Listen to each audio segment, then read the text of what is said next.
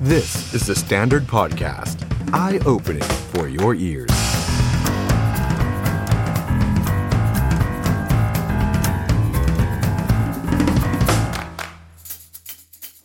สวัสดีครับเดือดสแตนดาร์ดนาวประจำปีใหม่นะครับ วันที่ 2 มกราคม 2567 อยู่กับผมออฟพลวุฒิธงสกุล วันนี้รับหน้าที่พิธีกรนะครับ ปีนี้ตามปีนักกษัตริย์เขาเรียกว่าปีมะโรง หรือว่าปีงูใหญ่บางคนก็บอกปีมังกร ไม่รู้อะไรแต่ว่าดุมากเพราะว่าเปิดมาต้นปี ถ้าเป็นต่างประเทศญี่ปุ่น มีซึนามิมี after shock เป็นร้อยครั้งนะฮะ สายการบินญี่ปุ่นก็ไฟไหม้ แล้วก็ล่าสุดที่เกาหลีใต้ผู้นำฝ่ายค้านโดนบุกแทง ต่อหน้าธารกำนันนักข่าวกำลังสัมภาษณ์อยู่บุกแทงกันซึ่งหน้า คือเปิดปีมาโลกเดือดมาก ส่วนการเมืองไทยจริง ๆ ปีนี้เปิดมาเดือดไม่แพ้กันนะครับ เพราะฉะนั้นปีนี้ใครคิดว่าฉลองปีใหม่แล้วจะเริ่มต้นปีด้วยความสดใส ดูข่าวอาจจะหดหูนิดนึง แต่ว่าผมก็ต้องชวนวิเคราะห์คุยกันเพราะว่ายังไงเราก็ต้องอยู่ในสังคมนี้ใช่ไหมฮะการเมืองเนี่ยถ้ากลางปฏิทินการเมืองมา เอาตั้งแต่มกราคมนี้ก็เดือดไม่แพ้กันแล้ว จริง ๆ พรุ่งนี้เริ่มอภิปรายพรบงบประมาณประจำปี แล้วก็มีคดีพักอนาคตใหม่ชะตากรรมของคุณพิธา ก็รวมอยู่ในช่วงต้นปีนี้ไหนจะมีประชามติ และที่สำคัญเรื่องของคุณทักษิณจะออกจากโรงพยาบาลหรือจะอยู่ชั้น14 หรือเปล่าจะบุกขึ้นไปดูไหม เกี่ยวข้องกับการเมืองทั้งสิ้น แล้วก็สัญญาณช่วงปลายปีเกี่ยวกับคดีของคุณยิ่งรักษณ์ชินวัตรมีการคาดการณ์ว่าปีนี้ต้องจับตาอีกหรือเปล่าว่าอดีตนายกยิ่งรักษณ์จะกลับประเทศไทยหรือไม่ มีหลายเรื่องที่ต้องติดตามกันในปีนี้เพราะฉะนั้นปีนี้เปิดมาอยากจะชวนวิเคราะห์การเมืองคุยกันเรื่องในประเทศเราแบบสบายๆแต่ว่าก็ได้สาระด้วย คุยคนเดียวคงจะไม่ไหวนะฮะอาจจะต้องมีผู้รู้แล้วผมว่าทีมงานผมเชิญมาถูกเวลาถูกคนมากอาจารย์สิโรธคล้ามไพบูลย์อาจารย์สวัสดีครับ สวัสดีครับคุณอ๊อฟครับ สวัสดีครับชวนคุยอาจารย์สบายๆนะแบบว่าเมาส์การเมืองแล้วกันเพราะว่าเปิดปีมาข่าวสารอาจจะยังไม่ค่อยเคลื่อนไหวมาก ครับ ตอนนี้ก็เปิดจดหมายอาจารย์ปรีดีกันอยู่ ตอนที่ไลฟ์สดกันอยู่นี่ ครับ เห็นว่ายังไม่มีความคืบหน้า ตกลงทวิตเตอร์โดนอุ้มจริงป่ะแท็กทวิตเตอร์โดนอุ้มจริงไหมครั น้องผมรายงานอย่างนั้นว่าเทรนด์มัน หาย ประเทศเรานี่ แปลกๆ เทรนทวิตเตอร์ยังโดน เทรนด์ทวิตเตอร์ยังโดนอุ้มหายแต่ว่าผมว่าทำยิ่งทำให้คนสนใจมากขึ้นนะ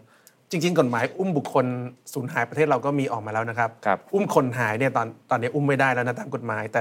อีกห อุ้ น่ ม อย แฮชจะต้อง แท็กทวิตเตอร์ ใช่ครับอาจจะต้องออกกฎหมายอุ้มห้ามห้ามอุ้มแฮชแท็กทวิตเตอร์ แต่ผมว่าไม่ได้สำคัญเพราะว่ายอดคนก็ไป เอนเกจก็ยังเยอะอยู่ ครับ เซิร์ชยังเจอ แต่ว่า อืม แท็กมันหายไป แต่ถ้าชวนคุยปีนี้ครับอาจจะไม่เริ่มเรียงตามไทม์ไลน์ผม ครั ว่า บ เรียงตามความน่าสนใจแล้วกัน ผมว่ายุบพักก้าวไกลเป็น สิ่งที่คนจับตาดูอย่างอย่างใกล้ชิด ครับ แล้วก็ถ้าถอดบทเรียนเขาจะรู้สึกว่าหมายถึงคนในนาในคนวิเคราะห์การเมืองจะรู้สึกว่ายิ่งยุบยิ่งโตใช่ไหมเราสังเกตจากการยุบอนาคตใหม่มาเป็นก้าวไกลแล้วก็ชนะเลือกตั้ง ทีนี้ถ้าอาจารย์มอง30นะ31มกราคมนี้เขาก็จะนัดฟังคำวินิจฉัยกันละ ครับ อาจารย์มองว่าชนชั้นนำไทย จะมองว่าปล่อยไว้ดีกว่าไหมเพราะยุบไปยังไงเขาก็ยิ่งโต หรือว่ายุบเลยเด็ดเสร็จเด็ดขาด ผมว่าตามหลักกฎหมายกับตอนตอนตอนนี้ตามตัวคำร้องเนี่ยมันยังลากไปสู่เรื่องยุบพักไม่ได้นะค ครับรับ เพราะว่ากรณีคำร้องของคุณธีรยุทธ์เนี่ยก็บอกไว้ว่าคำร้องเนี่ยมันมันจบแค่การให้หยุดพฤติกรรม ครับ นะครับเพราะฉะนั้นตัวคำร้องเองเนี่ยยังไม่สามารถลากไปสู่การยุบพักโดยเบื้องต้นได้นะครับทีนี้ในในเบื้องต้นผมคิดว่าในระยะใกล้เนี่ยคงไม่มีนะครับแต่ว่าในระยะยาวเนี่ยก็ก็มีหลายกลุ่มได้พูดไว้แล้วว่า ถ้าคำวินิจฉัยศาลเป็นแบบใดแบบหนึ่งก็จะเอาไปขยายผลนำไปสู่การยื่นคำร้องให้ยุบก้าวไกลต่อ อยู่ดี นะครับผมคิดว่าอันนั้นน่ะน่าจะมีแน่ แต่โดยเบื้องต้นผมคิดว่ามกราคงยังไม่ได้ยุบอะไร ทีนี้หลังจากนั้นเนี่ยผมผมเชื่อว่าเอ่อการขยับหาทางยุบพักก้าวไกลเนี่ยน่าจะเกิดนะครับเหตุผลที่เชื่อว่าจะเกิด เพราะว่าตอนนี้ในแง่มุมทางการเมืองเอ่อเฉพาะในส่วนพักการเมืองเนี่ยนะครับ เอ่อสมมติเราถามว่าชนชั้นนำต้องการอะไรเนี่ยชนชั้นนำก็ต้องการอำนาจรัฐที่ตัวเองควบคุมสถานการณ์ได้เบ็ดเสร็จเด็ดขาดนะครับซึ่งตอนนี้ผมคิดว่าก็ค่อนข้างเบ็ดเสร็จเด็ดขาด นั่นดีฮะจะจะถามว่าตอนนี้ยังไม่เด็ดขาดอีกแล้วฮะ ตอนนี้เด็ดขาดแล้วครับแต่มีพักก้าวไกลเป็นเป็นเหมือนกับเส้ยนหนามตำใจ ครับ นะครับยิ่งพักก้าวไกลในช่วงปลายปีเนี่ยได้เกิดปรากฏการณ์นะครับที่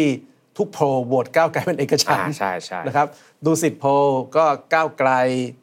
เป็นนักการเมืองแห่งปี ครับ ผู้ชายก็คุณสิริเอ่อคุณคุณพิธา พิธา นักการเมืองหญิงก็คุณสิริกัญญา ครับชนะคุณอุ้งอิงด้วย ชนะคุณอุ้งอิงใน ครับ ในสิริกัญญาชนะแพทองทาน ครับ นะครับแล้วก็เอ่อ พิธาชนะ พิเศธารษฐา ชนะเศรษฐา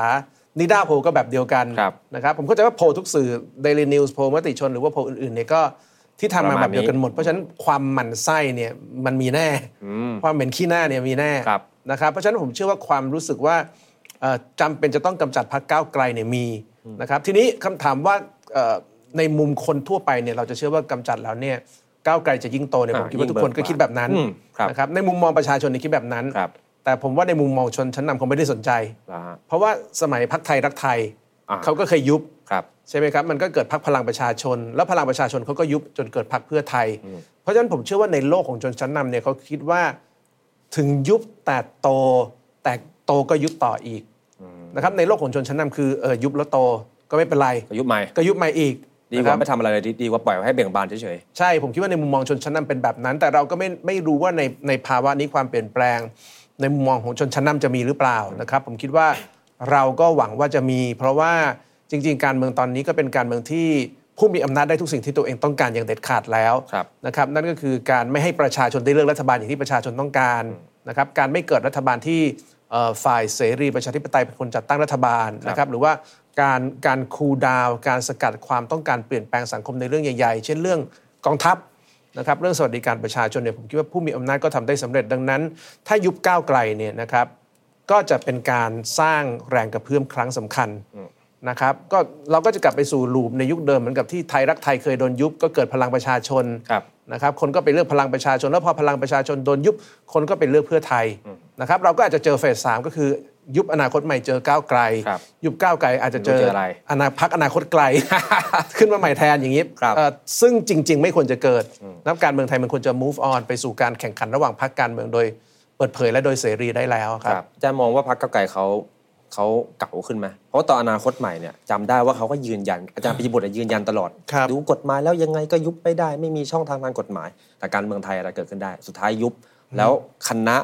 ที่ชิโอ้โหเป็นขุนพลเลยนะ คุณ ครั ธ บ นาธรคุณปิยบุตรคณะกรรมการบริหารพรรคเขาแบบโดนตัดสินหมดเลยพอเป็นก้าวไกลก็มีชุดใหม่ กว่าจะมีคุณพิธาขึ้นมาได้ประสบความสำเร็จใช้เวลาไม่ใช่น้อยๆ ครับ ดูเหมือนเขาเตรียมตัวไว้ระดับหนึ่งไหมครับอาจารย์ถอดบทเรียนหรือยัง เอิ่มผมคิดว่าเขาคงเตรียมตัวไว้นะครับ แต่ว่าการเตรียมตัวไม่ได้แปลว่าเมื่อเตรียมตัวแล้วเนี่ยจะทำได้ทุกอย่างอย่างที่ต้องการนะครับ ผมเคยคุยกับนักการเมืองสำคัญของพรรคเพื่อไทย เรื่อง ครับ การยุบพรรคเนี่ยคำตอบที่ได้คือ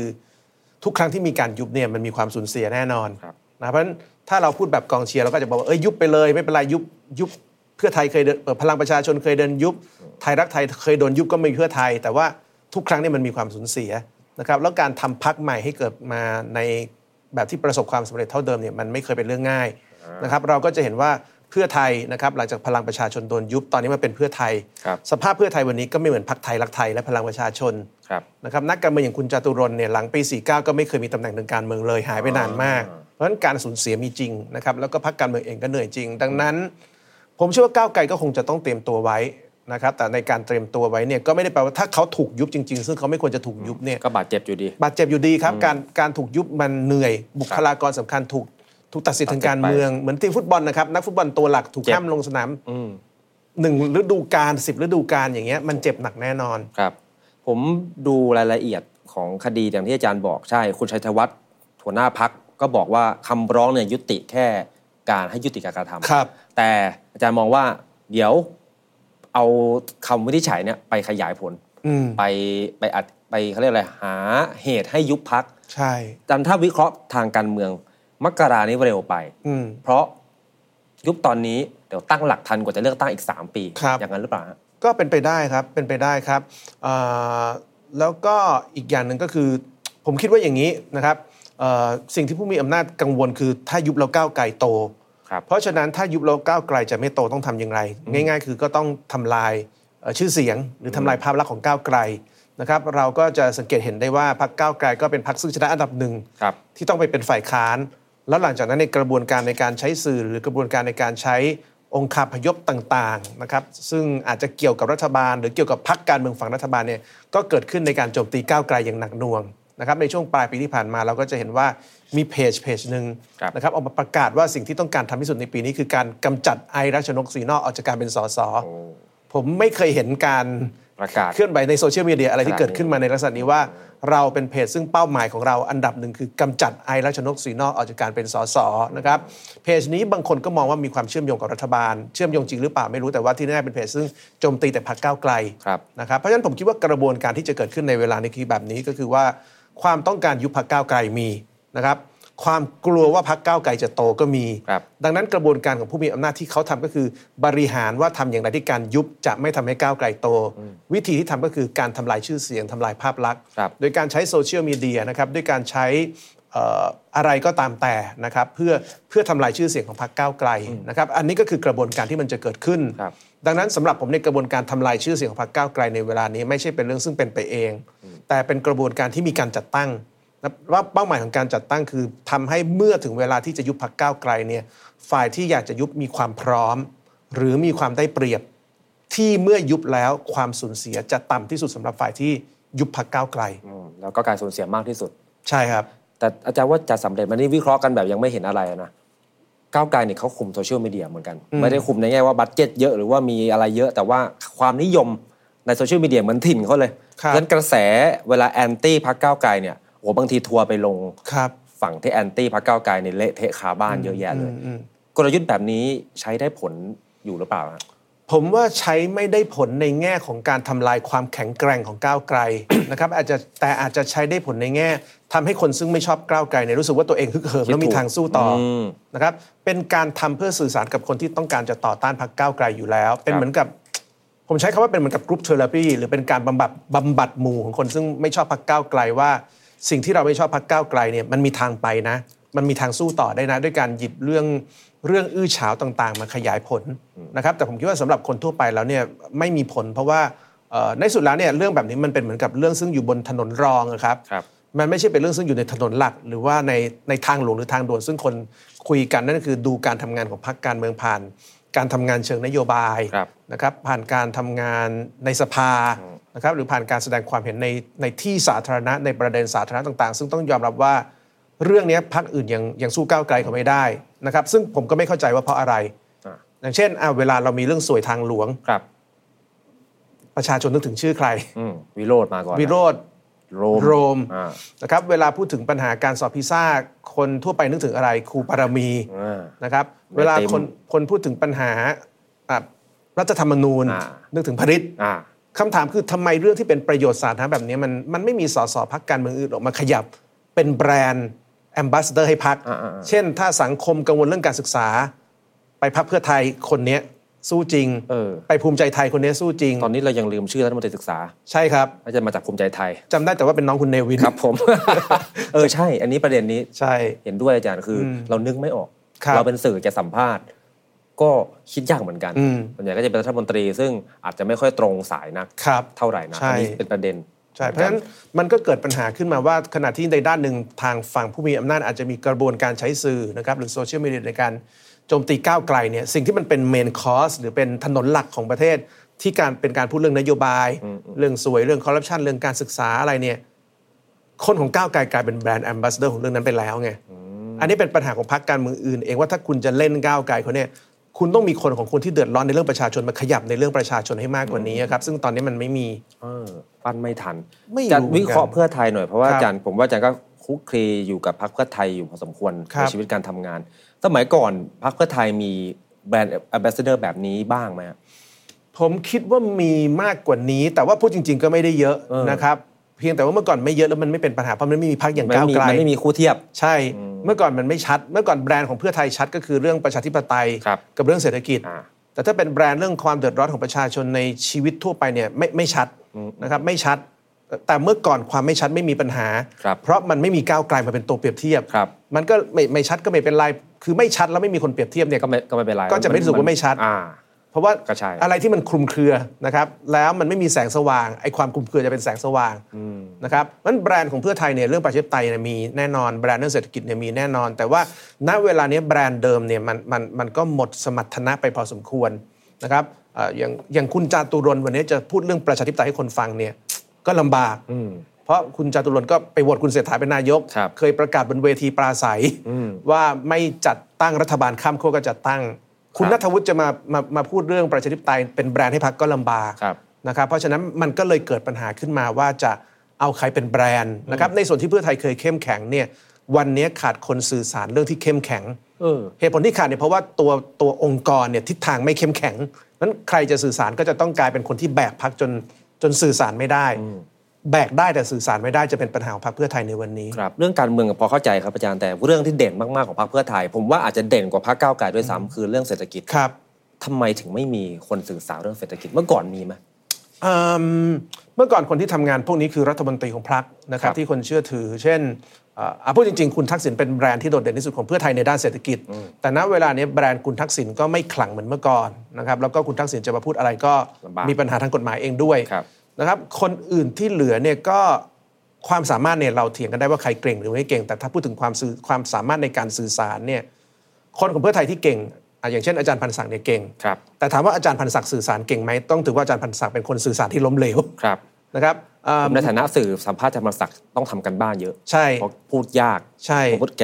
ฉลาดทับซ้อนมาก ต้องมีคนแปลง ครับ ต้องมีความเข้าใจที่จะแปลงข้อความอาจารย์ให้ดี ใช่ ครับ อ่าหรืออย่างสมมติอย่างอย่างหมอมิงหรือหมอเลียบอย่างเงี้ย ครับ หมอหมอมิงเก่งหรือเปล่าเราก็พูดยาก เก่งไม่เก่งเนี่ยเอาวัดกันยาก ครับ แต่ถ้าในแง่สื่อสารเนี่ยก็มีปัญหานะครับหมอเลียบทำให้คำว่า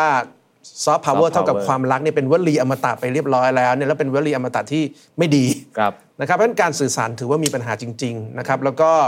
คนที่อยู่ในคอรมอเองก็ไม่ได้สื่อสารมากอย่างที่ควรจะเป็นนะครับ อย่างเช่นเอ่อคุณจุลพันธ์นะครับ ควรจะทำงานสื่อสารให้พักได้ดีกว่านี้ เพราะตอนเป็นสสอยู่ฝ่ายค้านเนี่ยโอ้โห เป็นดาวสภาคนหนึ่งพูด คุณจุล จา พัน ก่ ธ์ ง เป็น มาก เป็นเป็นนักการเมืองที่โดดเด่นตอนเป็นสสมากกว่าเป็นรัฐมนตรี ครับ ปกตินักการเมืองจะโดดเด่นตอนเป็นรัฐมนตรีมากกว่าเป็นส อ่า ส ใช่ครับ แต่คุณจุลพันธ์เนี่ยกลับกัน อืม คนรู้จักจุลพันธ์จากการเป็นสสมากกว่าตอนเป็นรัฐมนตรี อันเนี้ย ใช่ แปลกทั้งที่คุณจุลพันธ์ทำงานเรื่อง เศรษฐกิจ แจกเงิน อ่าดิจิตอลวอลเล็ตหนึ่งหมื่นบาท เป็นเรื่องซึ่งสำนักนักการเมืองที่เก่าเกมเนี่ยมันคือวัตถุดิบชั้นดีในการในการสร้างกระแสให้ตัวเอง อย่างแมส ซึ่งผมเชื่อว่ามันมันมาจากปัญหาความไม่พร้อมของนโยบายนะครับเช่นถ้าเกิดการแจกเงินพร้อม นโยบายพร้อม และไม่ต้องมีการกู้เงินแจก วันนี้คุณจุลพันธ์ทำงานง่าย ครับ แต่เมื่อมีการกู้เงินแจก คุณจุลพันธ์ถ้าออกไปคุณจุลพันธ์ก็จะต้องเจอการเคาน์เตอร์กับว่ากู้ห้าแสนล้าน ความคืบหน้าไปถึงไหนออกไปก็เจ็บตัว เพราะฉะนั้นมันก็เลยกลายเป็นปัญหาขององค์คาพยพที่ในแง่การสื่อสารมีปัญหา ครับ นะครับหรือดาวรุ่งของพักอย่างน้องน้ำหรือน้องอิมนะครับธีรรัตน์หรือว่าเอ่อน้ำจิราพร จิราพร เนี่ยก็ เสนธุไพร ควรจะเป็นดาวรุ่งนะครับแต่ว่าพอเพื่อไทยรอบนี้ได้หนึ่งที่นั่งในกทม น้ำหนักของธีรรัตน์เบาลง ใช่ นะครับของคุณจิราพรเนี่ยนะครับควรจะเป็นดาวรุ่ง แต่ว่าเมื่อพักวางโพสิชันให้จิราพรเป็นแถวหน้าในการประกาศไม่จับมือกับ 3ปอ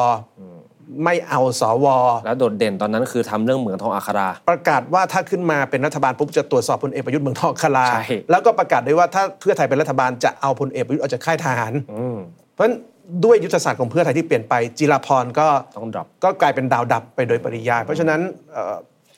โอกาสสูญเสียไปเยอะจากการเปลี่ยนยุทธศาสตร์ของพรรคเพื่อไทยอะครับ ครับผมชวนคุยกับอาจารย์สนุกมาก อีกอันหนึ่งที่ผมมีคาใจอยากจะถามอาจารย์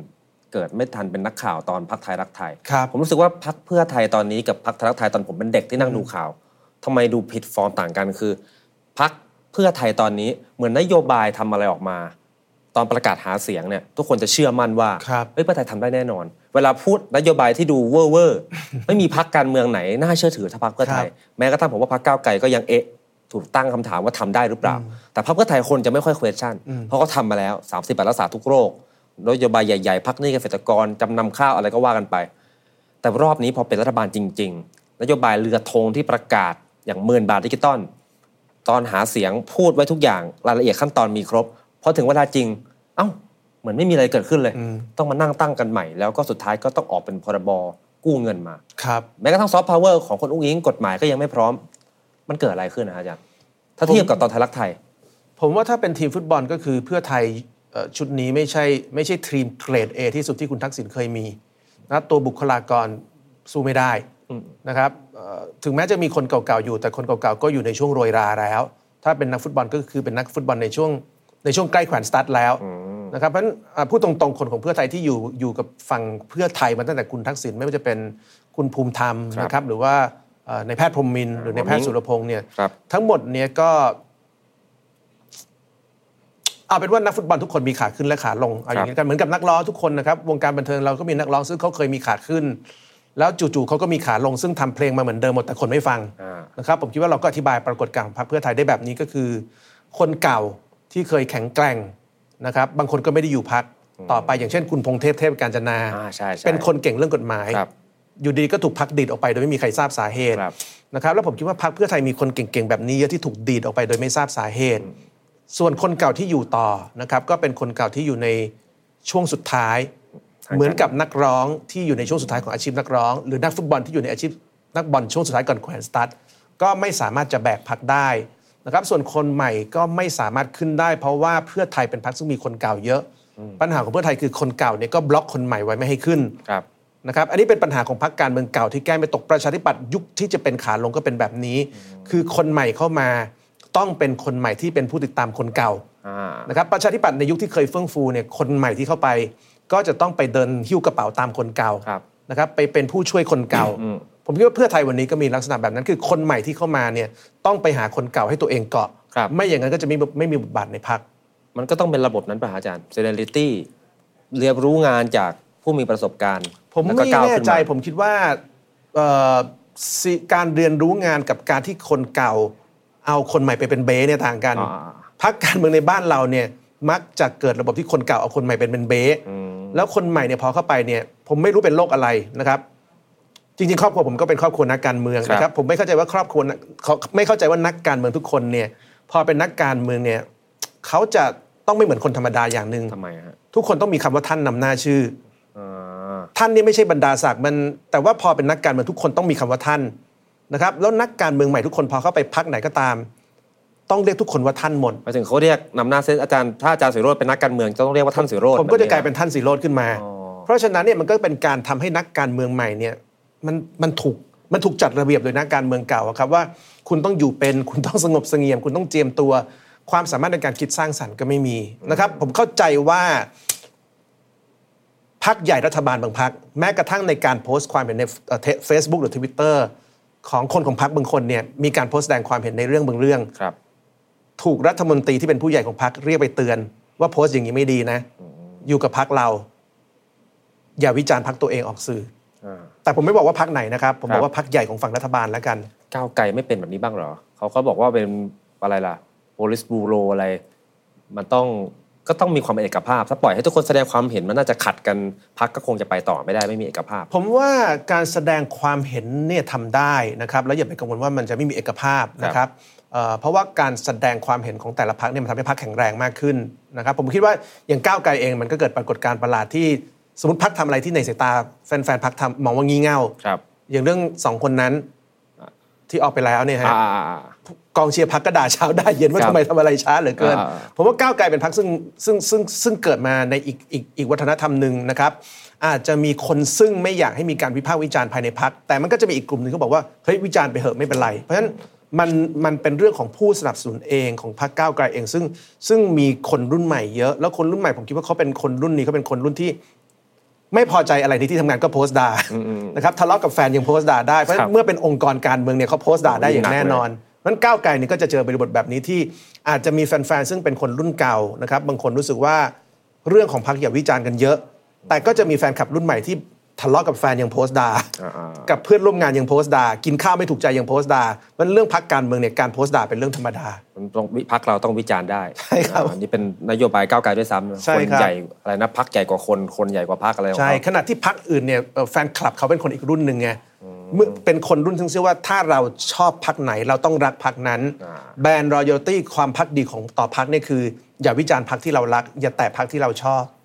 ความเชื่อของของผู้สผู้สนับสนุนพักมีส่วนนะครับ ในการทำให้เกิดวัฒนธรรมการวิจารณ์หรือไม่ในแต่ละพักการเมือง ครับแล้วคุยไปคุยมาเรื่องก้าวไกลลามไปถึงเพื่อไทยผมไปเพื่อไทยต่อ ค เล รับ ยแล้วกันพักเพื่อไทยเขามีความเชื่อหรือข่าวลือกัน ว่า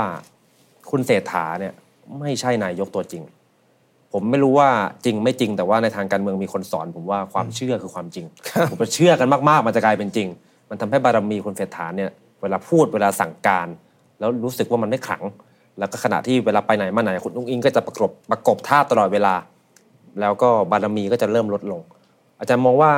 อันนี้วิเคราะห์กันเอง ตอนนี้ ครับ ข้อมูลอาจจะยังไม่เยอะ จะเปลี่ยนคุณอุ้งอิงเป็นนายกไหมโดยเฉพาะช่วงพฤษภาคมที่สวจะหมดอำนาจในการเลือกนายกใช่ไหมแต่ว่าเพื่อไทยจะต้องทำอย่างนั้นไหม เอ่อผมว่าต้องตอบก่อนว่าหนึ่งคุณทักษิณต้องการให้คุณอุ้งอิงเป็นนายกไหม อ่า อันที่สองคุณอุ้งอิงเนี่ยมีวิจารณญาณในการตัดสินใจ เรื่องนี้ว่าตัวเองพร้อมจะเป็นนายกหรือเปล่า ครับ นะครับถ้าคุณทุกคุณทักษิณพร้อมจะให้คุณอุ้งอิงเป็นนายกนะครับแล้วคุณอุ้งอิ๊งได้ใช้วิจารณญาณของตัวเองอย่างถี่ถ้วนแล้วว่าดิฉันพร้อมเป็นนายกจริงๆเนี่ย เราเห็นการเปลี่ยนแปลงอย่างแน่นอน ซึ่งเท่ากับว่าในเรื่องนี้คุณเศรษฐาไม่ใช่ปัจจัย ปัจจัยคื ปัจ อ จัย ข้อร่วสำคั ม ญ คุ คื ย อ กัน คุณทักษิณคิดยังไง คุณอุอิงคิดยังไง ไม่ใช่คุณเศรษฐา แต่ถ้าชั่งน้ำหนักถ้าจะมองแทนแล้วกันในฐานะนักวิเคราะห์การเมืองมองแทน ครับ ชั่งน้ำหนักได้หรือเสียมากกว่ากัน ถ้าคุณอุ้งอิงมาเปลี่ยนตอนพฤษภาคม ถ้าคิดแบบประชาชนอย่างพวกเราเนี่ยเสียนะครับ เพราะว่าภาพลักษณ์ของพรรคเพื่อไทยที่คนมองว่าเป็นพรรคครอบครัวก็จะกลับมานะครับภาพลักษณ์ของคุณเศรษฐา ซึ่งพยายามจะมองว่าตัวเองเป็นนักธุรกิจที่เป็นตัวของตัวเอง ซึ่งเป็นซึ่งเป็นแบรนด์ที่ดีของคุณเศรษฐคือคุณเศรษฐาก่อนเข้ามาเล่นการเมืองแบรนด์ดีภาพดี ดีมากครับ นะครับดูเป็นนักธุรกิจรุ่นใหม่ หัวริเบอรัลกล้าวิพากษ์วิจารณ์ ครับ นะครับไม่เหมือนนักธุรกิจรุ่นเก่าๆแนวเจ้าสัว ครับ นะครับแต่ว่าพอมาเป็นนักการเมืองแล้วเนี่ยภาพคุณเศรษฐาถูกทำให้เปลี่ยนไป จากความเป็นจริงของการเมืองและอาจจะเป็นเพราะคุณเศรษฐาเองก็ต้องปรับตัวอ่าดังนั้นเนี่ยผมคิดว่าถ้าคิดแบบประชาชนเนี่ยนะครับคุณอุ้งอิงไม่ควรจะเข้ามา ครับ นะครับแต่ถ้าคิดแบบนักการเมืองเนี่ยถ้าไม่เข้ามาตอนนี้เราจะเข้ามาตอนไหน เอ้าเราตั้งรอบหน้าไง เอ่อรอบหน้าไม่มีใครรู้ว่าเพื่อไทยจะได้กี่ที่นั่งนะครับไม่มีไม่มีใครรู้ เดี๋ยวช่ว ว่าง คุยต่อครับอ่ะ คะแนนเสียงของพรรคเพื่อไทยจะดรอปลงไปอีกเท่าไหร่ เพราะฉะนั้นผมว่าถ้าคุณทักษิณต้องการให้คุณอุ้งอิงเป็นนายก แล้วคุณอุ้งอิงใช้วิจารณญาณว่าตัวเองพร้อมเนี่ยผมว่าต้องมาในเวลาที่รัฐบาลชุดนี้ยังอยู่ ซึ่งก็แปลว่าคุณเศรษฐาต้องไป นั่นหมายความว่าคุณทักษิณต้องเคาะแล้วคุณอุ้งอิงเอาละเอาด้วยนะครับคุณเศรษฐาก็ต้องไป เพราะว่าคุณเศรษฐาเข้าพรรคเพื่อไทยแบบเสือผืนหมอนใบ อืมไม่มีอะไรตา ไม่ได้ าวย ไม่ได้มีหน้าตักสอสออยู่ในมือเป็นของตัวเอง คุณเสถาเข้ามากับพักก่อนเลือกตั้งประมาณ 30-40 วัน ความกลมกลืนกับสอสอก็ไม่มี ผมว่าแม้กระทั่งเบอร์คุณเสถาเองผมค่อนข้างมั่นใจว่าสอสอเพื่อไทยเกินครึ่งไม่มีเบอร์ อืมแหมผมอาจจะอิจฉาผมอาจจะมี แต่ว่าถ้าถ้าถ้าคุณอุ้งอิงเข้ามาจริง ๆ ภาพลักษณ์ผมยังมองไม่ออกว่าแล้วเพื่อไทยจะได้ประโยชน์ หรือมากกว่าเสียประโยชน์ยังไง ความนิยมจะกลับมา มันจะทำให้พรรคเพื่อไทยได้รับความนิยมขึ้นแค่ไหนในเมื่อแค่เปลี่ยนคนคนเดียวเป็นนายกอาจารย์ว่ามันมีอิทธิพลขนาดนั้นเลยเหรอ ตระกูลชินวัตรเป็นศูนย์รวมความมั่นใจทุกอย่างของพรรคเพื่อไทยนะครับ เพราะฉะนั้นในสถานการณ์แบบนี้ ผมว่าทุกคนที่อยู่พรรคเพื่อไทยรู้ดีว่าคะแนนนิยมของพรรคเนี่ยตั้งแต่การตั้งรัฐบาลข้ามขั้วเนี่ยแผ่วลงนะครับผมเชื่อว่าเพื่อไทยเอง จริงๆควรจะมีนักข่าวไปถามคนที่ทำเนียมนะครับ ว่ารู้สึกอย่างไรที่โพลทุกสำนักเนี่ยมติเอกฉันท์ว่าเพื่อไทยแพ้ก้าวไกลหมดเลย มันเป็นน่าจะเป็นครั้งแรกของประเทศที่โพลทุกโพลเนี่ยมติเอกฉันท์ขนาดนี้นะครับ ดังนั้นเอิ่ม ผมว่าเพื่อไทยไม่มีช้อยส์มากนัก ถ้าปล่อยแบบนี้ต่อไปคะแนนนิยมตกลงเรื่อย อ่า ๆนะครับ ยิ่งถ้านโยบายกู้เงินแจกไม่เกิดนะครับ อืมเพราะตอนนี้ก็ยังเงียบอยู่นะ ตอนนี้ก็ยังเงียบ กฤษฎีกาก็ อ ยัง ยู่ ไม่รู้จะไปยังไง ใช่ ถ้านโยบายกู้เงินจากไม่เกิด เราจะเข้าสู่เฟส ซึ่งประเทศนี้จะไม่มีการกระตุ้นเศรษฐกิจประมาณ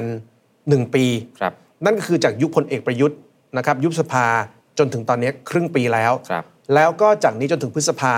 ถ้ากู้เงินแจกไม่มีอะไรออกมาเนี่ย เราจะเข้าสู่ช่วงยาวของการไม่มีการกระตุ้นเศรษฐกิจซึ่งถือว่านานมากนะครับ ประเทศนี้เศรษฐกิจมันพังจนมันเสพติดการกระตุ้น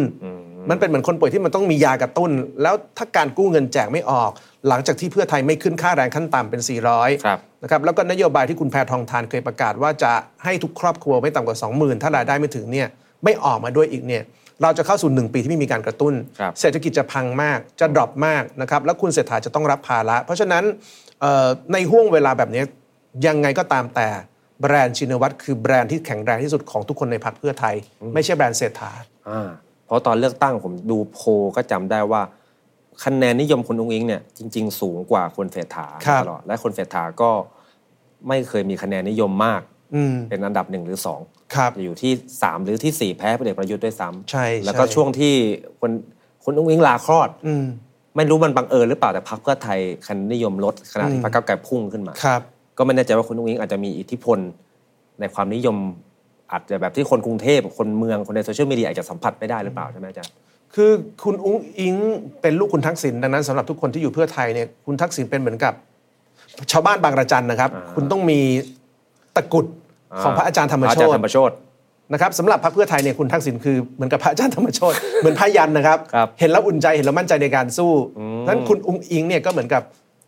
ทายาทของพระอาจารย์ธรรมโชตในการสร้างขวัญและกำลังใจ มันจำเป็นจะต้องมี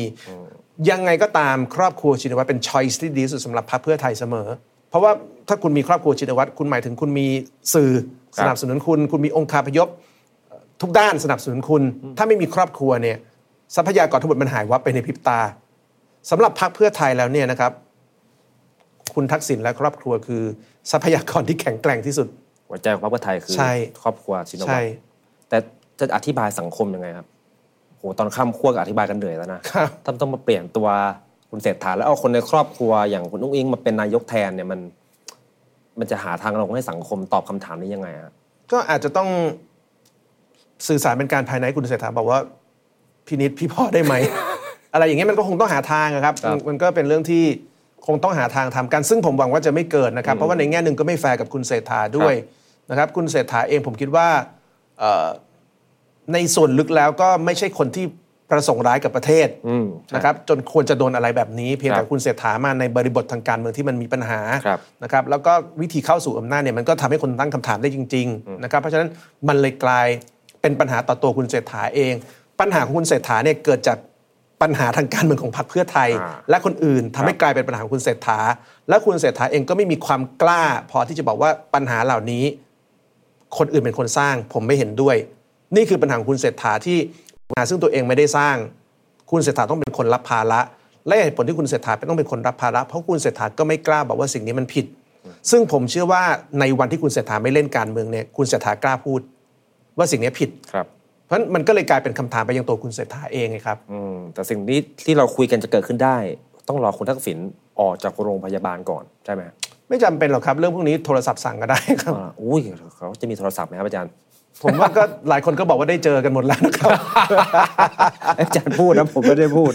แต่คนเขาก็ยัง การ วิเคราะห์ การ คุณ เยี่ยม ทัก คน ษิณ ป่วยเป็นเรื่องธรรมดา อ๋อ ใช่ไหม เยี่ยม ผู้ แต่ ป่วย เขาบอกมีชื่อเฉพาะคนในครอบครัวถึงจะเยี่ยมได้ ไม่รู้ครับ คนที่บอกว่าเจอมันก็เยอะนะครับ แต่คุณทักษิณเนี่ยมีคนพูดเยอะ เพราะว่าต้องออกจากโรงพยาบาลด้วยระเบียบราชทัณฑ์ ครับ มาอยู่ที่บ้านเป็นสถานที่กักกันแทนคุก และน่าจะทำให้การเมืองไทยเปลี่ยน ครับ บทบาทอาจารย์ว่าต้องรออาอาจารย์คิดว่าจะใช้ช่องนี้ในการออกมาเลย หรือว่าต้องรอให้ถึงเดือนประมาณกุมภาแล้วพักโทษ ผมว่ามันต้องแยกสองเรื่องออกจากกันนะครับ ความปรารถนาของคุณทักษิณผมคิดว่าทุกคนที่อยู่ในรัฐบาลทราบดีว่าคุณทักษิณอยากออกให้เร็วที่สุด ครับ นะครับ ผมคิดว่ามันมีเรื่องเล่าจำนวนมากที่เล่าถึงความอึดอัดของรัฐมนตรี ว่านายอยากออกแล้วไปดำเนินการมานะครับ ผมคิดว่าเรื่องนี้เป็นเรื่องที่คนทำข่าวจำนวนมากก็พอจะได้ยิงถึงเอ่อการสื่อสารในลักษณะนี้ ครับ ว่านายอึดอัดนายอยากออก ครับ นะครับ ความปรารถนาเนี่ยผมว่ามีมาตั้งแต่ ธันวาคมแล้ว ครับ นะครับแต่ความปรารถนาที่มันไม่เป็นจริงเนี่ยผมคิดว่าก็เป็นเรื่องที่ทุกคนในรัฐบาลทราบดีว่ามาจากปัจจัยอะไร ดังนั้นผมคิดว่าในเดือนกุมภาเนี่ยถ้าปัจจัยที่ทำให้ไม่ได้ออกในเดือนธันวาไม่เปลี่ยนแปลงเนี่ยเดือนกุมภาก็ไม่ได้แปลว่าจะได้ออกเร็วนะครับแล้วสิ่งนี้อาจจะเป็นปัญหาที่คุณทักษิณจะต้องทำใจนะครับว่าการได้ออกหรือไม่เนี่ยมันไม่ได้เกี่ยวข้องกับเรื่องรัฐมนตรีอย่างเดียวนะครับมันเกี่ยวข้องกับเรื่องอื่น ซึ่งรัฐมนตรีเองอาจจะมีความกังวลด้วยเหมือนกันว่า เหตุผลที่ทำให้ไม่ได้ออกในเดือนธันวาคมคืออะไร แล้วถ้าเหตุผลนั้นยังอยู่เนี่ยในเดือนกุมภาพันธ์ก็จะไม่มีอะไรเปลี่ยนแปลง ต่อให้คุณทักษิณจะต้องการแค่ไหนก็ตาม อืมแต่คราวนี้คนเริ่มวิเคราะห์ข้ามไปถึงคุณยิ่งรักษณ์ชินวัตร ครับ มันมาจากศาลคำวินิจฉัยของศาลฎีกาที่ยกฟ้องคดีย้ายคุณทวินเปลี่ยนสี คนรู้สึกว่าเฮ้ยมันมีสัญญาณหรือเปล่า ที่จะทำให้เกิดการเปลี่ยนแปลงอีกครั้ง คุณยิ่งรักษณ์ชินวัตรข้อมูลบอกว่ามีแค่สองคดี ครับ ไม่เหมือนคุณทักษิณคุณทักษิณมีเยอะ อืม แต่คุณยิ่งรักษณ์มีสองคดี คดีหนึ่งเนี่ยยังไม่ได้พิพากษาเป็นคดี เมื่อครั้งเป็นนายกเนี่ยอนุมัติโครงการรถโชว์โครงการสองล้าน ครั ล้าน บ แล้วก็อีกคดีที่2เนี่ยก็ที่เป็นข่าว G2G จำนำข้าว อันนี้ศาลตัดสินจำคุก 5 ปี แล้วก็ออกหมายจับ ครับ อายุความยังไม่หมด อืม 2 คดีเอง แล้วก็โทษ 5 ปี อืม มีลุ้นหรือเปล่าครับอาจารย์ปีนี้จะได้เห็นคุณยิ่งรักษณ์ชินวัตรกลับบ้าน ผมว่าก็คงเป็นเรื่องที่เหมือน Fast and Furious นะครับ มีภาค 8 ต้องมีภา ค แต่ว่ามีแน่ 9 ต้องมีแน่นะครับ แต่เมื่อไหร่ แต่ว่าภาค 9 จะประสบความสำเร็จหรือเหมือนภาค 8 ไหมอันเนี้ยเราไม่รู้แต่ว่ามีอะต้องมีแน่ นี่คือเหตุผลด้วยหรือเปล่าที่ทำให้พรรคเพื่อไทยขยับอะไรลำบาก เพราะคุณคุณยิ่งรักษณ์ยังยังไม่ได้กลับประเทศไทย ก็น่าจะน่าจะมีส่วนนะครับ แล้วก็จริง ๆ ก็ต้องบอกด้วยว่าสถานการณ์คุณยิ่งรักษณ์ก็มีมีความแตกต่างกับคุณทักษิณ ครับ อ่ะพูดจริงๆเนี่ยนะครับคนคนรักคุณยิ่งรักษณ์เนี่ยมากกว่าคนรักคุณทักษิณ อ่าๆ นะครับคุณยิ่งรักษณ์เนี่ยนะครับเอ่อถูกมองว่าเป็นเหยื่อทางการเมืองเยอะ เพราะสมัยคุณยิ่งรักษณ์เป็นนายกเนี่ยถูกกลันแกล้งทางการเมืองเยอะจริงๆนะครับ คุณทักษิณยังมีคนอย่างนี้เยอะ ยังมีเรื่องคาบลูกคาบดอกที่คนรู้ว่า อ่า เฮ้ยอันนี้มันไม่น่าทำอันนี้ อันนี้นายทำไม่ถูก ใช่ แต่ไม่มีใครกล้าพูด ครับ แต่คุณยิ่งรักษณ์เนี่ยไม่มี เพราะฉะนั้นคะคะแนนความเห็นใจเนี่ยเยอะนะครับ แล้วก็ เอ่อการรัฐประหารเพื่อเอาคุณยิ่งรักษณ์ออกเนี่ยมันก็มันก็มีเรื่องพลเอกประยุทธ์มีเรื่องคุณสุเทพด้วยซึ่งเป็นตัวละครที่คนไม่ชอบอยู่แล้วด้วยเนี่ย ครับ มันยิ่งทำให้ให้คุณยิ่งรักษณ์ได้ความเห็นใจ แต่ปัญหาคือในแง่การกลับมาเนี่ยเมื่อคุณยิ่งรักษณ์กลับมาหลังคุณทักษิณเนี่ยปัญหาต่างๆที่เป็นปัญหาคุณทักษิณมันก็จะถูกโยนไปที่คุณยิ่งรักษณ์ด้วย เช่น คุณทักษิณเอ่อคุณทักษิณใช้สูตรกลับบ้าน โดยไม่เข้าคุกไม่นอนโรงเอ่อนอนแต่โรงพยาบาลเนี่ย ครับ ตกลงคุณยิ่งรักษณ์จะนอนโรงพยาบาลแบบคุณทักษิณไหม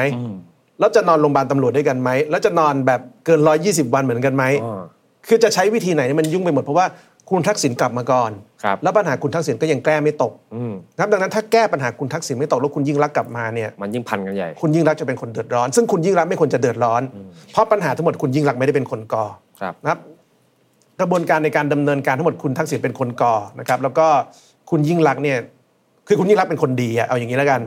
คือผมไม่ไม่ได้บอกว่าคุณทักษิณไม่ดีนะครับ แต่ผม ครับ ว่าคุณยิ่งรักษณ์เนี่ยเป็นคนดี แล้วคุณยิ่งรักษณ์ไม่ควรเจออะไรแบบนี้ อ่า แต่เมื่อคุณยิ่งรักษณ์กลับมาหลังคุณทักษิณซึ่งได้เลือกการกลับแบบนี้เนี่ยปัญหาที่คุณทักษิณทำเนี่ยมันจะกลายเป็นปัญหาที่ทำให้คุณยิ่งรักษณ์ ลำบาก กลับมาลำบากมากขึ้น จริง ๆ เรื่องนี้จะง่ายถ้าคุณยิ่งรักษณ์กลับมาก่อน อ๋อ ผมว่ามันจะเป็นอีกแบบหนึ่ง ยังไงฮะ ถ้าคุณ ก็ จะกลับมาก่อน คือคนคือคือคือคุณยิ่งรักษณ์ไม่ไม่ไม่ไม่มีชื่อเสียงเรื่องความอื้อฉาวเท่าคุณทักษิณ ครับ ใช่ไหมครับอาจจะมีเรื่องจำนำข้าวแต่ว่าเทียบกับคุณทักษิณที่มีหลายเรื่องเนี่ยตัวเรื่องมันก็ยังเบากว่าเยอะ ครับ นะครับแต่ว่าแน่นอนว่าในแง่ความเสี่ยงทางการเมืองมันต้องเป็นคุณทักษิณนะครับเอาคุณยิ่งรักษณ์กลับมาเนี่ยเสี่ยงเสี่ยงกว่า ครับ นะครับคุณทักษิณเองก็ก็คงจะรักน้องไม่อยากให้น้องกลับมารับความเสี่ยงแต่ว่าเมื่อตัวเองเลือกกลับมาก่อน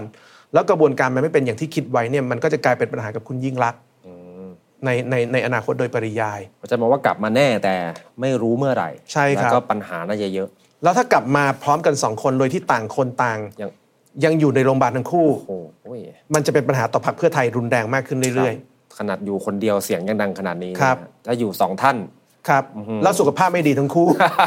มันเกิดอะไรขึ้น คือมันอาจจะต้องคิดวิธีการใหม่คำอธิบายต่อสังคมใหม่ ซึ่งมันไม่มีช้อยที่เหลือแล้วนะครับอ่ะสมมติคุณยิ่งรักษณ์กลับมา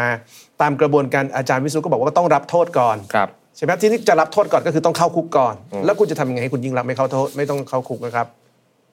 ป่วย ป่วยอีกแล้ว มันนี่ไงมันก็วุ่นวายหมดไงใช่ไหม ครับ แล้วคุณยิ่งรักษณ์อายุยังไม่มากเท่าคุณทักษิณน่ะคนก็จะรู้สึกเอ๊ะ ตั้ง ในใจ คำถามว่า เอ๊ะป่วยอีกแล้วเหรอ ครับ โอ้มันเป็นมุกที่ใช้ไปแล้วด้วย ใช่ โอ้น่าจะวุ่นวายน่าดู ครับ เพราะการเมืองนี้พูดถึงนักการเมืองไปเยอะแล้ว อีกอีกท่านหนึ่งลืมพูดไป ครับ คุณพิธาลิมเจริญรัตน์ ครับ บทบาทกระดรอบลงไป เพราะว่าบทบาทหัวหน้าพักก็ไม่ได้เป็น แล้วก็ออกมาประกาศออกสื่อว่า ก็จะลดบทบาท ครับ ต้องให้หัวหน้าพักคุณชัยธวัฒน์โดดเด่น อืม เขาเนี่ยก็จะเป็นนานๆจะมาทีหนึ่ง อืม แสดงความเห็นในเรื่องที่เป็นประโยชน์และสำคัญ ครับ ไม่เอาแสงไปบดบังหัวหน้าพักคนใหม่ อืม แต่ว่าแสงต้องมาอีกครั้งเพราะว่าคดีหุ้นไอที วีน่าจะกลับมา ครับ มีคำวินิจฉัยในช่วงต้นปีนี้ พิธาอาจารย์บอกว่าพักเก้าวไกลน่าจะยังไม่โดนมกรา อืม พิธาโดนไหมฮะ อันนี้แหละเป็นปัญหา อันนี้แหละเป็นปัญหานะครับ ผมคิดว่าก็ก็หวาดเสียวแทน ครับ นะครับ เพราะว่าพูดตรงๆกระบวนการของการจัดทำเอกสาร ครับ กระบวนการของการสร้างเรื่องเพื่อเล่นพิธามันค่อนข้างชัดเจนนะครับ ถ้าเราจำสิ่งที่คุณธปนีแสดงหลักฐานมา ครับ นะครับ กระบวนการแปลงเอกสาร กระบวนการสร้างสตอรี่ นั่นน่ะสิ มันชัดเจนมากว่ามีคนที่พยายามจะสกัด ไม่ พิ ก็ ธา เลย อง อกไป งว่าชัดขนาดนั้นแล้วจะมายังไง จริงๆกับผมไม่อยากจะฟังตอนไต่สวน ครับ แต่ว่าศาลท่านไม่อนุญาตให้ฟัง อืม คืออยากรู้มากว่ากระบวนการไต่สวนศาลจะพิจารณากันยังไงนะครับ เพราะว่าคดีมันค่อนข้างที่จะชัดว่าหลักฐานต่างๆเนี่ยมันถ้าพูดตรงๆมันปลอมขึ้นมา ครับ แล้วก็มีสื่ออย่างคุณถาปนี อืม เปิดโปงอย่างชัดเจนคำอัดเทป บันทึกการประชุมกับเอกสารการประชุมก็ไม่ตรงกัน คือมันมันพรุนขนาดนั้น มันมันตัดจากคุณธนาธร อืม เยอะเหมือนกัน ครับ คุณธนาธรนี่คือแบบเซ็นโอนหุ้นทันหรือไม่ทันศาลท่านไม่เชื่อว่าเซ็นทัน ครับ แต่คุณพิธานี่คือแบบไอทีวีเป็นสื่อหรือเปล่าก็เถียงกันอยู่ มีหุ้นอยู่แค่ศูนย์จุดศูนย์ศูนย์ศูนย์หนึ่งเปอร์เซ็นต์มันสั่งไอทีวีได้ไหม อืม แล้วแถมเป็นหุ้นในกองมรดกอีก คือดูมันค่อนข้างห่างไกลกับการเอาผิดคุณพิธามากๆ ครับ นะฮะอาจารย์ว่ามันจะมันจะถึงจุดที่คุณพิธาจะต้องหมดอนาคตทางการเมืองเพราะคดีนี้เลยเหรอฮะ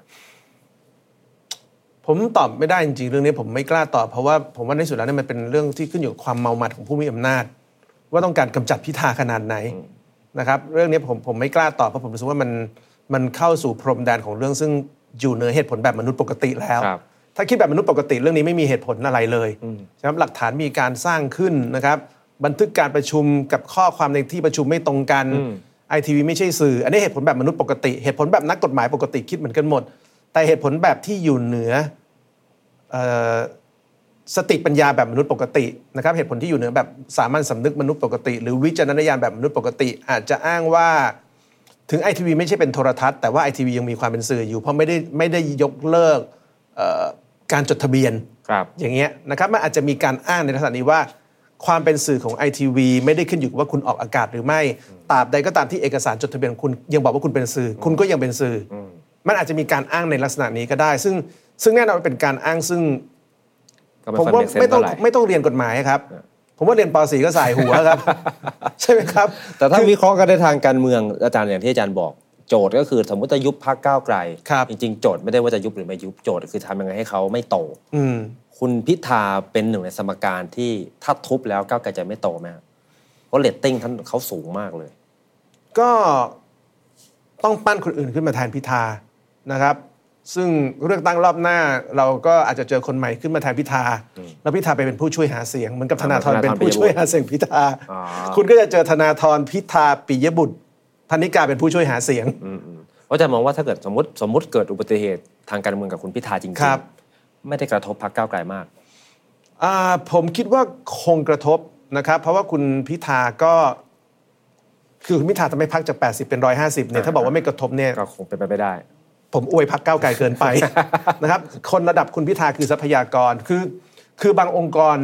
มีคนบางคน ซึ่งเขาสามารถจะแบกองค์กรได้ ผมคิดว่าคุณพิธาเป็นคนแบบนั้น เขาสามารถแบกองค์กรได้เขาสามารถสร้างปรากฏการณ์ที่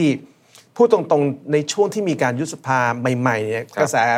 พิธาเองไม่ได้แรง ใช่ แต่ทุกคนก็เห็นว่าพอหลังเมษาพฤษภามันแรงเป็นจรวดเลยมันนั่นมาจากพิธาแฟกเตอร์ล้วนๆเพราะฉะ ครันั้น บ การสูญเสียไปเนี่ย ก้าวไกลก็ต้องปั้นคนอื่นขึ้นมาแทน ครับ นะครับปั้นแล้วทำได้เท่าพิธาหรือเปล่าก็ต้องยอมรับว่าไม่ใช่เรื่องง่ายนับถ้าผมเป็นกองเชียร์พรรคผมก็อาจจะบอกว่า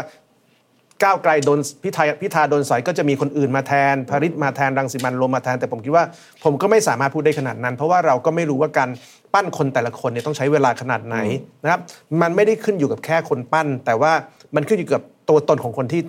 พักจะปั้นขึ้นมาด้วยว่าเขาพร้อมจะรับแรงกดดันได้ขนาดไหน จังหวะเวลาด้วย ใช่ครับ แล้วอย่าลืมว่าพิธาเป็นคนที่รับแรงกดดันได้ดีมาก เขาขึ้นมานำพักหลังจากก้าวไกลอนาคตใหม่ถูกยุบ ครับ พักโดนโจมตีเรื่องล้มสถาบัน มันมีไม่กี่คนในโลกนี้หรอกครับที่อยากจะมามาเป็น แบก ผู้นำพัก ตรงนี้ ในเวลาที่พักโดนยุบ ธนาธรโดนสอย กรรมการรุ่นก่อตั้งโดนตัดสิทธิ์ แล้วพิธาก็นำพักฝ่าด่านช่วงการทำงานในสภาปกติ หลังจากนั้นก็ฝ่าด่านช่วงหาเสียงเลือกตั้ง ถูกโจมตีว่าเป็นพักล้มสถาบันอยู่เบื้องหลังม็อบแก้หนึ่งหนึ่งสองจะล้มบำนาญข้าราชการ อ่าอันนี้เรื่ คือองใหญ่ ข้อหาอะไรที่หลุดโลกเนี่ยพิธาฝ่ามาหมดแล้ว เพราะฉะนั้นจุดเด่นของพิธาคือเขารับแรงกดดันได้สูงมาก ผมไม่รู้ว่าในตัวพิธาเนี่ยก็เป็นเหมือนฟองน้ำหรือเป ล่า ยิงอะไรมารับได้หมด คนแบบเนี้ยมันไม่ใช่เรื่องง่ายที่จะเกิดนะครับสำหรับคนที่จะรับแรงกดดันทางการเมืองได้ขนาดนี้แล้วแฮนเดิลสถานการณ์ได้ขนาดนี้ ในเวลาที่อายุเขาเพิ่งแค่ 40 กว่าๆเอง แรงกดดันมันหนักมาก ครับเพราะฉะนั้นถ้ามองแบบการเมืองการเมืองก็สอยพิธาก็น่าจะเป็นประโยชน์ต่อชนชั้นนำ น่าจะอย่างนั้นนะครับ น่าจะอย่างนั้น แล้วก้าวไกลก็คงจะต้องเหนื่อยพอสมควรในการหาคนให้ได้แบบพิธา แต่ผมคิดว่าก็เป็นสิ่งที่น่าจะเกิดได้ แต่จะได้เท่าเขาไหมเนี่ยเราไม่รู้ตอบไม่ได้ ยังไม่เห็น ก็คนไทยแกต้องโอหายอีกรอบหนึ่งถ้า ครั คุ บ ณพิธาโดนตัดสิทธิ์ทางการเมือง ใช่ครับ แต่ในช่วงเลือกตั้งก็จะเป็นการเลือกตั้งที่มันที่สุด เพราะว่าคู่แข่งของพรรคก้าวไกลทั้งหมดก็คุณก็จะเจอพิธาขึ้นไปดีเบตกับคุณ ในฐานะผู้ช่วยหาเสียง อ่า เหมือนกับธนาธรเป็นผู้ช่วยหาเสียงไปขึ้นเวทีดีเบต ลองดูถ้ามันนูญฉบับหน้าเขาอาจจะแก้ขั้นต อนห้ามผู้ช่วย ห้าม หาเสียง ห้ามผู้ช่วยหาเสียงขึ้น มี เวคทีดีคดีทางการเมืองอะไรอย่างนี้ก็เป็นไปได้ เป็นไปได้ครับ นะ เป็นไปได้ครับ เนอะมันไม่รู้จะเกิดอะไรขึ้นกันบ้าง ครับ จะชวนมาคุยเปรียบเทียบฟอร์มรัฐบาลนิดหน่อย อืม คือมันมีมันไม่ได้ฟอร์มรัฐบาลหรอกเขาเรียกว่าการมองการเลือกตั้งรอบหน้า ผมว่าประเด็นมันมาจากคุณธนาธร ครับ คุณธนาธรเนี่ยเปิดประเด็นว่าก้าวไกลเนี่ยต้องมองพรรคเพื่อไทยเป็นพันธมิตร ไม่ได้เป็นศัตรู เป็นคู่แข่งได้ แต่ไม่ได้เป็นศัตรู เพราะการเลือกตั้งรอบหน้า ถ้ายังอยากเป็นรัฐบาล ต้องมีเพื่อน อืม มีพันธมิตรทางการเมือง ครับ ธนาธรเองเขาพูดเองนะครับเขาไม่เชื่อว่าเขาไม่มั่นใจว่ารอบหน้าเขาจะแลนด์สไลด์ อืม ไปถึงก้าวไกลจะแลนด์สไลด์ ครับ เพราะฉะนั้นคุณต้องมีเพื่อน ถ้าหันไปแล้วเนี่ย คนที่จะเป็นเพื่อนได้ ก็มีแต่พรรคเพื่อไทยนั่นแหละ อืม ที่มีเลก a ซีทางประชาธิปไตยเหมือนกัน อืม เพราะฉะนั้นอย่าฟาดฟันกันขนาดนั้น อืม แล้วรอบหน้า ต้องจับมือกับพรรคเพื่อไทยได้ อันนี้ผมสรุปเองนะครับ อาจารย์เห็นด้วยไหม ผมว่าการทำงานการเมืองทุกคนต้องมีเพื่อนและมีแนวร่วมอยู่แล้วเป็นเรื่องปกตินะครับส่วนส่วนส่วนส่วนเรื่องก้าวไกลกับเพื่อไทยเนี่ยผมคิดว่าก็คุณธนาธรก็พูดถูกนะค ครั รับบ แล้วผมคิดว่าทางก้าวไกลเองก็มีหลายคนที่พูดแบบนี้ ครับ นะครับคุณพิธาเองก็พูดแบบนี้ว่าความสัมพันธ์ระหว่างก้าวไกลกับเพื่อไทยเนี่ยเป็นคู่แข่งแต่ไม่ใช่ศัตรู ครับ เป็น adversary แต่ไม่ใช่เป็น enemy adversary กับ enemy ต่างกัน adversary คือคือคู่แข่ง ส่วน enemy คือศัตรู ผมคิดว่าคุณพิธาก็พูดหรือว่าคุณชัยชัยธวัฒน์เองก็ให้สัมภาษณ์ช่วงสิ้นปีใหม่เอ่อสิ้นสิ้นปีเก่าเข้าสู่ปีใหม่นะครับว่าเอ่อเรื่องของก้าวไกลกับเพื่อไทยเนี่ยบทบาทก้าวไกลในฐานะฝ่ายค้านเนี่ยเป็นบทบาทที่ไม่ใช่ค้านทุกเรื่อง ครับ นะครับเรื่องไหนเป็นประโยชน์เนี่ยก็จะร่วมกันผลักดัน ยมือให้อืม นะครับอย่างเช่นเรื่องสดสมรสเท่าเทียมอาจจะเป็นเรื่องหนึ่งสุราก้าวหน้าก็อาจจะเป็นอีกเรื่องหนึ่ง ครับ นะครับแม้กระทั่งเรื่องรัฐธรรมนูญเราก็หวังว่าจะเป็นอีกเรื่องหนึ่งดังนั้น ผมว่าในฝั่งก้าวไกลเนี่ยเราเห็นท่าทีแบบนี้ชัดเจน ครับ นะครับปัญหาคือในฝั่งเพื่อไทยมีคนพูดแบบนี้ไหม ยังไม่เห็นนะฮะ คำตอบคือมันไม่มี ครับ เช่นสมมุติเราบอกว่าธนาธรสำหรับก้าวไกล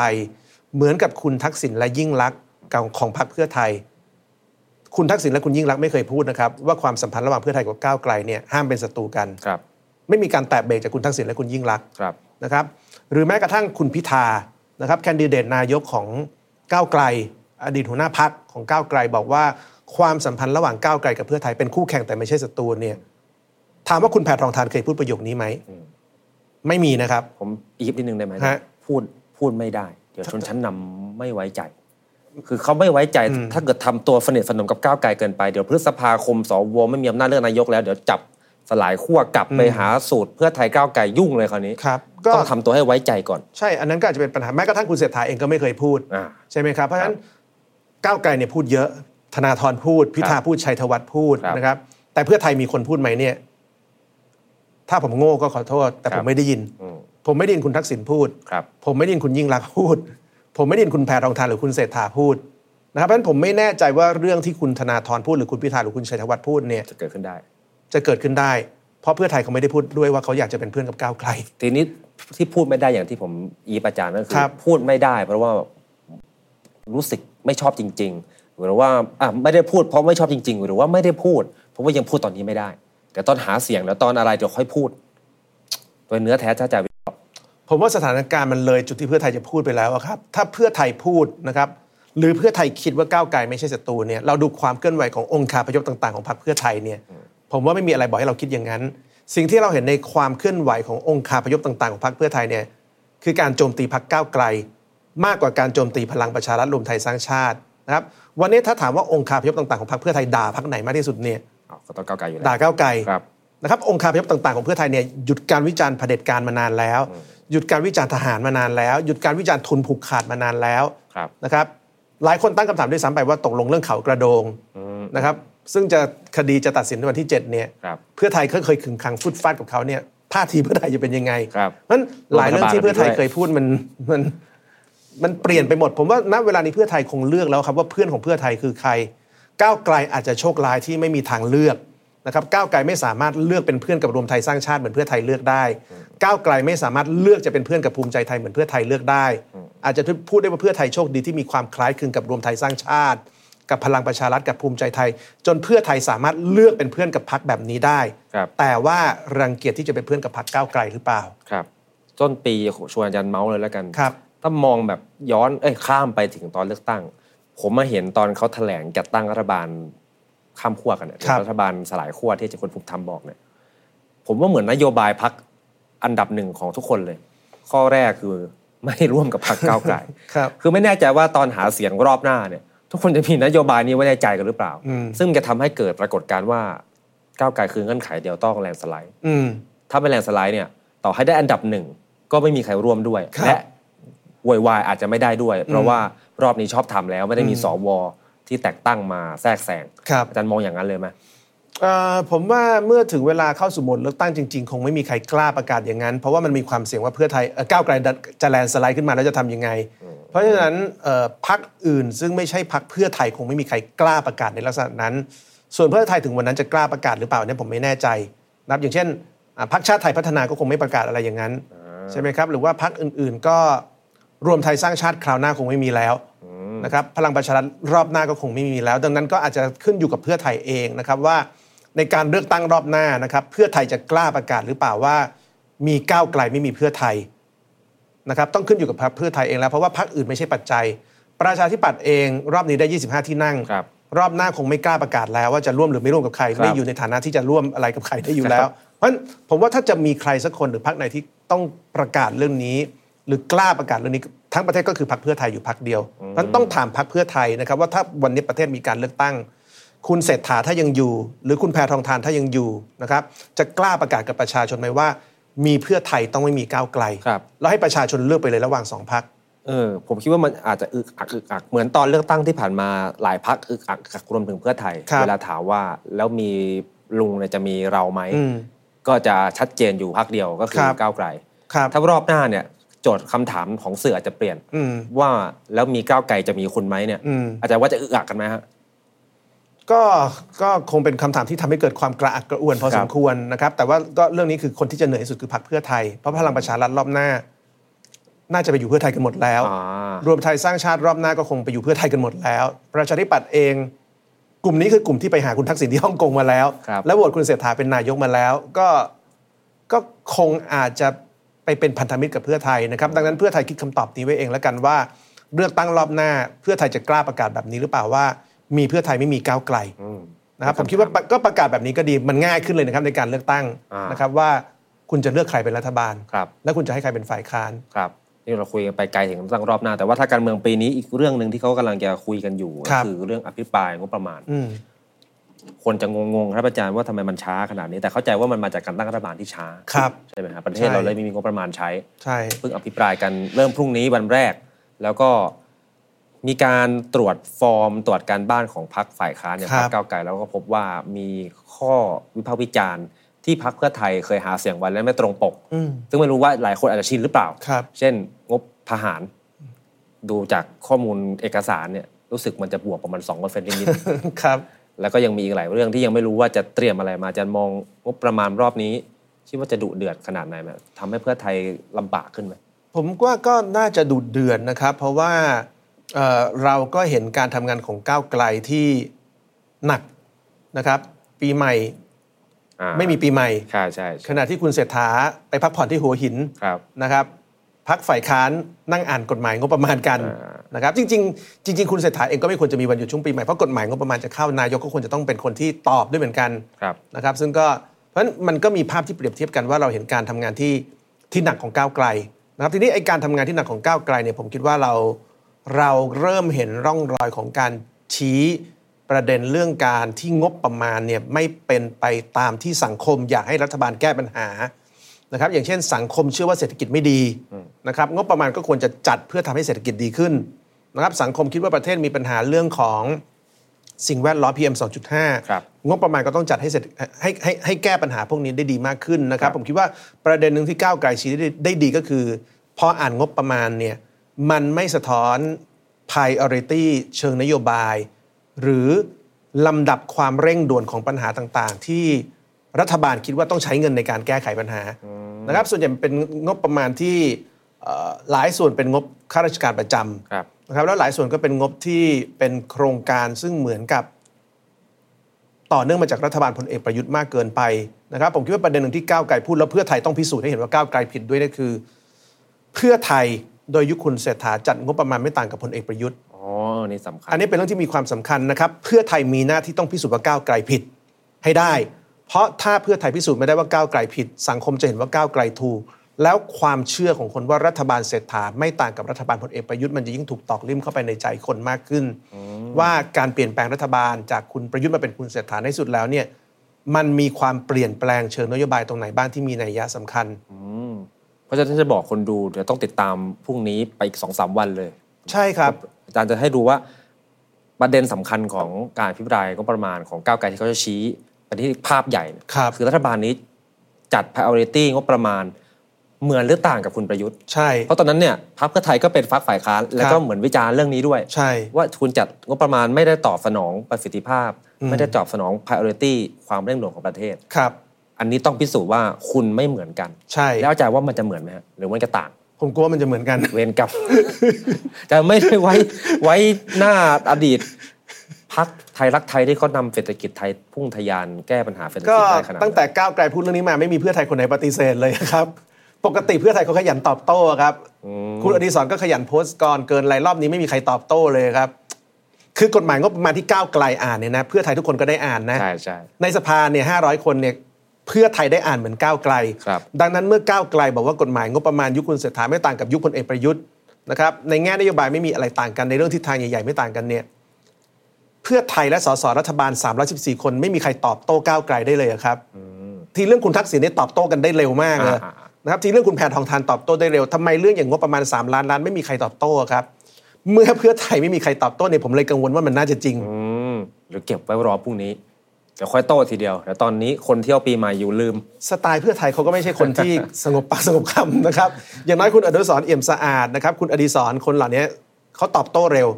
แล้วอย่าลืมว่าก้าวเอ่อเพื่อไทยก็มีสสที่ใช้ทวิตเตอร์หลายคนนะครับเราก็เห็นว่าทวิตเตอร์ของสสเพื่อไทยเองนะครับหลายคนก็มีการโพสต์ภาพปาร์ตี้ปีใหม่ สังสรรค์วันวันวันหยุดกันนะครับสสเพื่อไทย 140กว่าคน มันควรจะมีใครสักคนที่ใช้ทวิตเตอร์บอกได้ว่าเฮ้ยไม่นะดิฉันอยู่เพื่อไทยดิฉันอ่านงบประมาณแล้วเนี่ยก้าวไก่มั่ว หรือถ้าไม่รวมสสเพื่อไทยเอาเอาสสรัฐบาลด้วยเนี่ยนะครับรวมกัน 314 คนเนี่ยมันควรจะมีสสรัฐบาลสักคนหนึ่งอะที่ใช้ Facebook หรือ Twitter บอกประชาชนได้ว่าก้าวไกลพูดทรงเดช ครับ รัฐบาลไม่ได้จัดงบประมาณแบบพลเอกประยุทธ์ผมว่าต่อให้เป็นช่วงปีใหม่นะครับ ก็ตอบโต้ได้ สสทุกคนไม่ได้มีไม่ถูกตัดเน็ตนะครับ ครับ น่าจะตอบโต้ได้พอสมควร ถ้าก้าวไกลผิด ครับเพราะฉะนั้นนี่คือโจทย์เออเป็นโจทย์ที่ดีผมจะมอนิเตอร์ด้วย ครับ เพราะเป็นธงที่ให้เห็นทางการเมืองในภาพรวมว่า จุดที่จะทำให้พักเพื่อไทยเสียเครดิตเสียเครดิต เพราะว่าจริง ๆ งบประมาณนะอาจารย์มันก็ยกมือต้องใช้เสียงข้างมาก ครับ ซึ่งรัฐบาลชนะอยู่แล้ว อืม แต่ว่าอภิปรายเนี่ยสร้างบาดแผล ใช่ แน่นอนถ้าตอบไม่ได้ว่าต่างจากพลเอกประยุทธ์ยังไง อืม รวมถึงเรื่องอื่นๆมีไหมฮะกองทัพ เศรษฐกิจสังคมก็ต้องดูใช่ไหมครับ ใช่ครับใช่ครับ อย่างเช่นถ้างบประมาณทหารโตขึ้น2เปอร์เซ็นต์เอ่อเท่าไหร่ไม่รู้เนี่ยนะครับมันมันอธิบายกับประชาชนยากแล้วแหละ ภาพลักษณ์ของพรรคเพื่อไทยว่า ตอนเป็นฝ่ายค้านพูดแบบหนึ่งตอนหาเสียงพูดแบบหนึ่งแต่ตอนเป็นรัฐบาลอีกแบบหนึ่งเนี่ย มันจะยิ่งย้ำ มัน ชัด จะยิ่งย้ำนะครับแล้วภาพพวกนี้ในแง่ระยะยาวไม่ดีกับรัฐบาล มันก็จะกลายเป็นคำถามว่า ตกลงคำพูดไหนของรัฐบาลที่เชื่อถือได้สำหรับประชาชนในคำพูดรัฐบาลจะต้องเชื่อถือได้ทุกเรื่อง ครับ นับคำพูดฝ่ายค้านเนี่ยอาจจะเชื่อถือได้หรือไม่ได้ก็ได้ขึ้นอยู่กับพฤติกรรมของฝ่ายค้านในแต่ละยุค ครับ แต่คำพูดของรัฐบาลเนี่ยโดยหลักการแล้วเนี่ยเมื่อรัฐบาลพูดประชาชนต้องเชื่ออไม่ใช่เมื่อรัฐบาลพูดแล้วประชาชนเอ๊ะมันหลอกหรือเปล่าวะจะทำจริงหรือเปล่า รัฐบาลต้องไม่ทำให้เกิดภาวะแบบนี้ในประชาชนว่า เมื่อได้ยินคำพูดรัฐบาลแล้วประชาชนต้องหารสามนะครับหรือต้องระแวงว่าจะเบี้ยวอีกไหม ซึ่งอาจารย์มองว่าตอนนี้เป็นอย่างนั้นอยู่ ผมว่าคนจำนวนมากก็มองว่าเป็นแบบนั้นนะครับ อาจารย์ช่วงท้ายๆ ผมหยุดปีใหม่เจอเพื่อนมัธยมเพื่อนมหาลัยหลาย ๆ คน บอกหมดหวังจังการเมือง ครับ แล้วเรามาจัดรายการกันคุยกันประมาณชั่วโมงหนึ่งแล้ว ก็มีแต่ปัญหา อาจารย์มองยังไง จะให้ความหวังกับคน ผมก็พยายามบอกเพื่อนๆนะว่าจริง ๆ ก็มีความหวังอยู่มีพัฒนาการของมันอยู่ในฐานะนักวิชาการติดตามการเมืองมานานกว่าผมแน่นอน การเมืองไทยยังมีหวังใช่ไหมฮะเราคุยกันมาแต่ปัญหาคุยกันมาแต่วิกฤตยังมีไหมครับ มีครับผมคิดว่าโอ้โหการรู้ทันนักการเมืองของประชาชนยุคนี้สูงนะครับแล้วก็มันหมดยุคสมัยที่นักการเมืองจะต้มประชาชนได้แล้วนะครับยิ่งสมยิ่งต่อให้เป็นพักการเมืองใหญ่ขนาดไหนในอดีตอาจจะเคยต้มประชาชนได้ แต่ผมว่ายุคนี้เนี่ยเอ่อพักการเมืองต้มประชาชนยากประชาชนรู้ทันนักการเมืองเยอะ แล้วเราก็จะเห็นว่ากระบวนการเอ่อนอกรูปแบบของพักการเมืองต่างๆ ที่จะหลอกต้มประชาชนเนี่ยมันก็ทำให้ทุกคนที่เกี่ยวข้องกับการหลอกต้มประชาชนเนี่ยกลายเป็นตัวตลกในสายตาสังคม ครับ ดังนั้นผมคิดว่าสำหรับผมแล้วเนี่ยสิ่งที่สิ่งที่ดีที่สุดของประเทศนี้ในเวลานี้คือประชาชนนะครับประประชาชนที่ตาสว่างนะครับประชาชนที่ตื่นรู้และประชาชนที่ที่รักในประเทศนะครับ แล้วก็กล้าเอ่อพูดออกมาว่าปัญหาของประเทศคืออะไร ผมว่า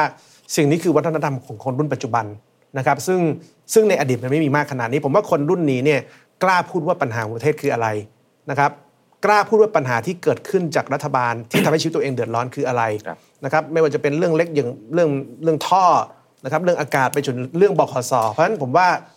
อนาคตของประเทศเนี่ยมันมีแน่นอน แล้วมันอยู่ที่ประชาชนซึ่งกล้าพูดนะครับ ซึ่งผมคิดว่าในพศปัจจุบันเนี่ยคนที่กล้าพูด คนรุ่นใหม่ที่กล้าพูดเนี่ยมีมากกว่ายุคมีมากกว่ารุ่นก่อน เยอะแบบเทียบกันไม่ได้เลย มีหวังแน่นอน มีหวังแน่นอนครับ มีหวังแน่นอน ครับขอบคุณอาจารย์สุโรธมากนะครับ วันนี้คุยกันชั่วโมงหนึ่งแบบว่าข้อมูลอาจจะยังน้อย แต่ว่าผมว่าสนุกดี ครับ เหมือนรีวิวนั่งเมาส์เมาส์คุยคุยกันด้วย ผมว่าข้อมูลก็คือข้อมูลตั้งแต่ตั้งทั้งปีที่ผ่านมา ครับ รวมถึงว่าสิ่งที่จะเกิดขึ้นในอนาคตที่จะได้เห็นกัน ครับ ขอบคุณอาจารย์มากนะครับ ขอบคุณมากครับ ขอบคุณครับอาจารย์ครับคุณผู้ชมครับติดตามเดอะสแตนดาร์ดได้ต่อเนื่องพรุ่งนี้ 3 วันเต็มเกาะติดอภิปรายพรบงบประมาณประจำปี อาจารย์สิโรธให้ประเด็นไว้แล้วก้าวไกลเขาตั้งประเด็นว่า เพื่อไทยรัฐบาลเพื่อไทยจัดงบประมาณต่างจากพลเอกประยุทธ์ยังไง รวมถึงรายละเอียดที่เขาตั้งไว้ทั้งภาพใหญ่เศรษฐกิจความมั่นคงสิ่งแวดล้อมสังคม ติดตามได้ที่เดอะสแตนดาร์ดนะครับรวมถึงเดอะสแตนดาร์ดนาของเราปรับเวลาใหม่แล้ว เป็น6โมงเย็นถึง1ทุ่ม จากเดิมที่2ทุ่มถึง3ทุ่มใช่ไหมครับ รอดูช่วง6โมงเย็นได้ หรือว่าถ้าดูไม่ทัน ยังกลับไปถึงบ้าน ดูได้ที่ The Standard Now Highlight เรามีช่องแยกไว้ใน YouTube นะครับ เป็นเพลย์ลิสต์สามารถติดตามคลิปย้อนหลังได้นะครับ วันนี้ผมกับอาจารย์ศิโรธลาไปก่อนนะครับก็ใหม่โอกาสหน้า สวัสดีครับ The Standard Podcast, eye opening for your ears.